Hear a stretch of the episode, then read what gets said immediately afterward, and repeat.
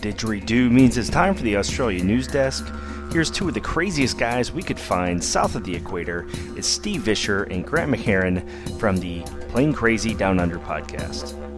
Dateline 20th of May 2012. Well, good day, folks, and welcome back to the Australia Desk for episode 198. Grant, I tell you what, uh, when we started planning for this, we thought, gee, it's been a pretty quiet news week, but uh, you know what? Actually, we've come up with a few goodies, so let's kick it off by talking about Alligator Airways now that we know all about them. They're still grounded. Oh, dear. Well, what's, what's going on? Has there been any advance? Yeah, unfortunately, uh, they tried to take CASA to the federal court to uh, get the grounding lifted so they could go back to work while all the uh, issues were resolved and discussed. And unfortunately, the federal court said, nope, and upheld CASA's request for them to remain grounded. Alligator Airways lawyer John Maitland has accused the regulator of being heavy-handed and overstepping the mark. Well, he might he can accuse them all they like, mate, but well, they're still grounded. Yeah, and mate, I don't think they're coming back from this one. The longer these guys stay grounded, the less chance they have of getting the money they need to pay what they have to and stay ready to fly. Hmm, interesting stuff. Well, I'll tell you what, speaking of grounded, mate, the Australian Army has proved that CASA is not the only people that can ground a tiger. That's right, mate. They've uh, grounded the uh, armed recon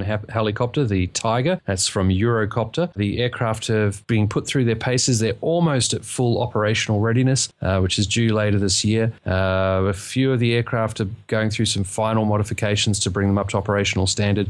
And unfortunately, they've detected fumes in a cockpit and wound it up grounding the whole fleet. Yeah, you know, of course, the obligatory joke there, Grant, was it something to do with a mechanical fault or a rather dodgy Vindaloo by the operator the night before? Yeah, I'm wondering, mate. I mean, you know, one good Vindaloo and ooh, that cockpit's going to be full of fumes. There you go. Well, speaking of other cockpits that might be full of pilots sooner than rather than later, well, maybe later, who knows, after last week's report, Lockheed Martin reports that they're ready to start training RAAF pilots anytime they like. That's right. The uh, RAAF have two F 35s coming online this year, I believe it is, and uh, they're going to be used to start training up pilots, the, uh, the lead instructors and uh, advanced wave of pilots who are going to fly the F 35 when we eventually get it, or if we eventually get it. So uh, they're ready to go with the training. Apparently, the core section of training is about 70% common to all 13 services that are going to be operating the aircraft. Of the 30% remaining, about half is differences in, in wording, and the other half of that difference is due to the variance of the aircraft. So it sounds like it's a pretty good training platform, but uh, whether it turns out to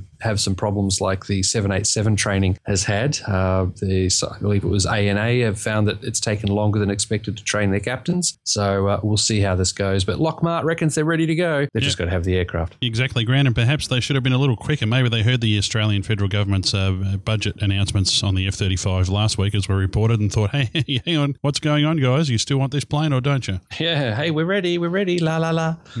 well, speaking of people in La La Land, let's talk about the chief executive of Sydney Airport, Grant.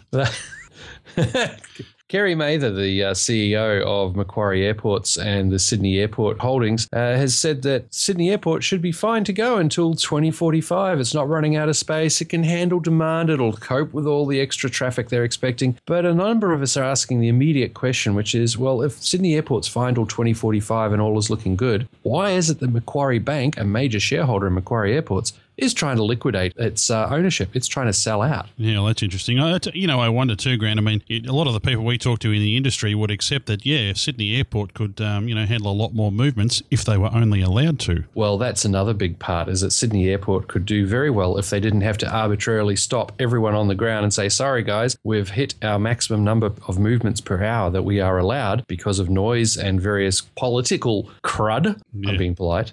You are being polite. That's very polite, Grant. Well, the airport boss here says that the airport is only at 61% of the airport slots in terms of capacity, uh, and that next generation aircraft such as the A380 were transforming the way that capacity was used. Hmm, interesting. Mm, yeah, unfortunately, a uh, Saab 340 with Rex still takes a slot, so they need to do a little bit of work on that. But uh, honestly, the politics that goes on around this airport is insane. And if they would just take that movement cap and allow them to move as many as they can, this airport could handle more. Now, Grant, uh, just quickly, uh, a quick uh, news article that came across the desk here tonight uh, by our favourite writer, Steve Creedy, uh, in the Australian talks about the uh, Airservices Australia boss. Uh, well, he's going. Greg Russell, he's leaving. That's correct. The Chief of Airservices, Greg Russell, has resigned after almost seven years with the organisation, and some are calling it a shock resignation, given that it's come from left field. No one was ready ready for it from the outside. Apparently, they're underway looking for a new replacement, but his resignation has been accepted. We're not sure what's going on. There's been a bit of muckraking about the fact that he earns a whole lot of money, that he's racked up big credit card bills. But as air services say, he's expected to travel internationally and host dinners with senior aviation officials. So who knows where that one's going? But I'm sure in the next few weeks we'll learn more. Hmm, a, credit card bill uh, of uh, nearly a quarter of a million dollars between 2007 and 2010. Isn't he the guy that presides over user fees in this country, Grant? I think yeah, he, he might be. Think, well, I think there you go. There you go. I think I think I think we can see the linkage here. Hmm, we need we need another A380 to touch down at Melbourne. Cha-ching! There you go. There That'll pay that interest bill. Absolutely. Okay, two more quick stories before we go. Grant, uh, China Southern is looking to uh, target the uh, soon-to-be vacated capacity on the Kangaroo route, which is uh, Australia through to the UK. Uh, they're looking to start the Canton route. Uh, I think we might have reported on this a few months or so back, Grant. But yep, they're going ahead with that by the looks of it, and they're going to undercut Qantas and British Airways quite significantly by the looks in terms of price. Mm, yeah, if you're ordering your flights far enough ahead, you will have a good chance of getting a great deal on this route. But, mate, there's one thing that keeps me going, oh, I don't think so, and uh, that's the airline. China Southern, not my favorite airline, mate. I don't know. I've never flown on them. It'd be interesting to hear from any of our listeners, actually. Uh, you could write into uh, the geeks at airplanegeeks.com and tell us if you've flown China Southern and, you know, are they a good airline? I mean, a lot of people say, oh, well, a Chinese carrier, maybe they're not so good. But, well, you know, frankly, I've never flown them, so I wouldn't know. True, mate. I haven't flown them, but I just don't get a great feel for them. But, mm. you know,